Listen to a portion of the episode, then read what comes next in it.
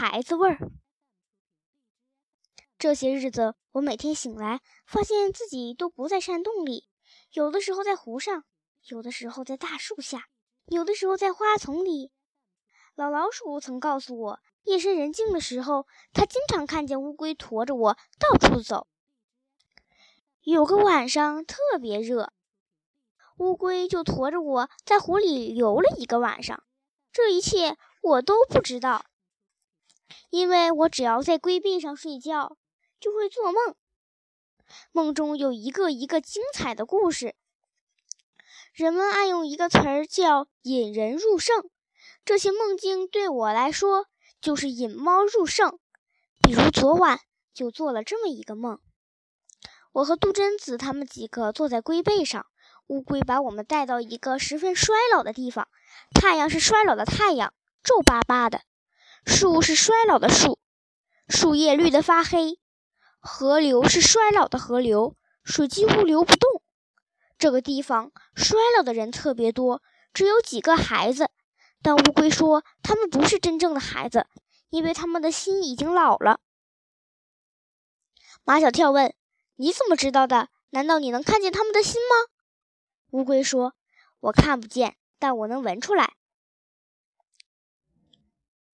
马小跳拍着胸脯：“闻闻我的心，老了没有？”不用闻，在第一次见到你们的那一天，我就闻出来了。杜真子十分紧张，老了没有？乌龟没有回答他的问题。他问：“知道我为什么要把你们带到这里来吗？”唐飞问：“这里是古代吗？”“不，这里是未来世界。现在有很多大人都不让自己的孩子有童年，没有童年的孩子。”长大以后也不让自己的孩子有个童年，没有童年的孩子就没有童心，没童心的人老得快，自然界也会随着人心迅速衰老。太可怕了！他们都大叫起来。我大概就是这样被吵醒的。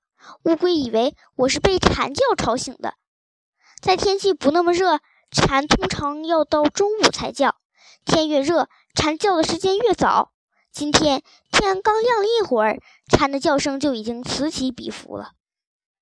我还沉浸在梦境中，我真怕有一天翠湖公园的树、翠湖公园的水、翠湖公园的太阳也变得和梦中一样。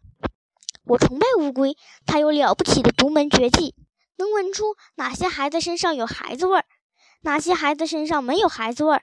我一定要把这门功夫学到手。我问。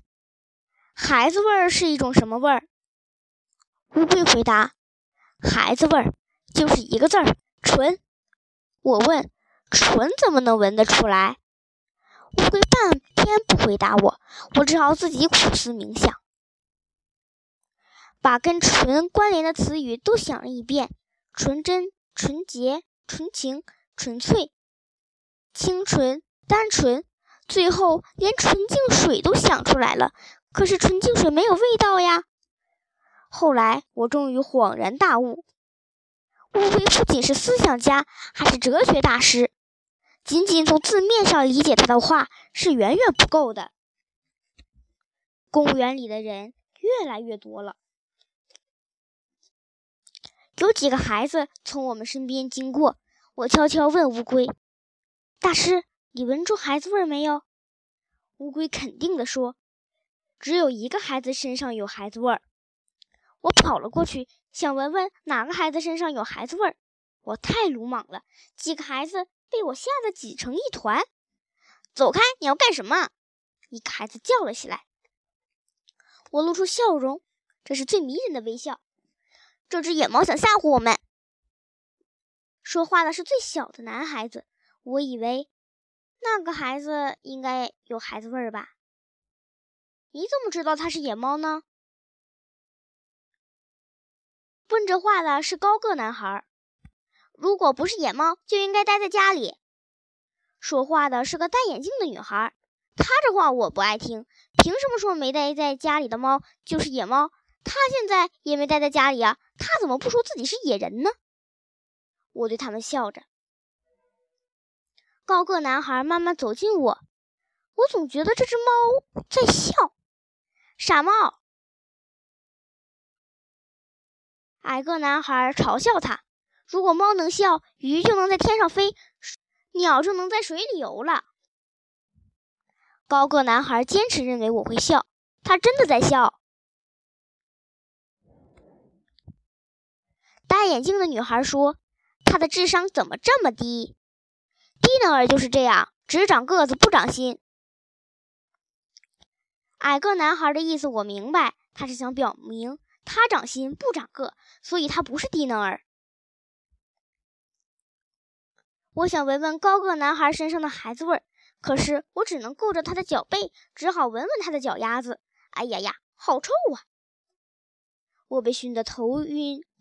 眼花的，那个高个男孩蹲下来，摸了摸我的毛。你想说什么？啊，我想说你的脚好臭啊！可是他听不懂猫语，说了也白说。我盯着他的眼睛，他的眼睛有很多词语可以形容嘛？一个字“纯”，用两个字“好纯”。如果用三个字来形容，“纯纯纯”。离别的时候。高个男孩还跟我握爪子，再见。你是神经病啊！猫又不是人，你还对它说话。他又遭到了嘲笑。我想回到乌龟旁边，可乌龟不见了，它应该回到山洞里去了。回山洞的路上，我遇见了老老鼠，它正要去夏宫里面用膳。老老鼠坚持称那个山洞为夏宫。一日三餐都要在龟背上吃。小猫老弟，你在一个男孩脚背上闻来闻去，闻什么呀？如果我告诉我在闻孩子味儿，那么他一定会笑话我。一看那孩子的脚就是臭脚。老老鼠说：“你看那孩子长得多高啊！身体好的孩子新陈代谢旺盛，这样的人大多脚臭。”我不得不佩服他。但老老鼠和乌龟绝对不是一个层次。乌龟的层次比老老鼠高，高就高在乌龟能闻出孩子味儿，而老老鼠只能闻出脚臭味儿。这一点，我又和老老鼠在一个层次上。乌龟果然回到了山洞里，他对我说：“三个孩子当中，那个高个男孩有孩子味儿。”我再一次对乌龟崇拜的五体投地。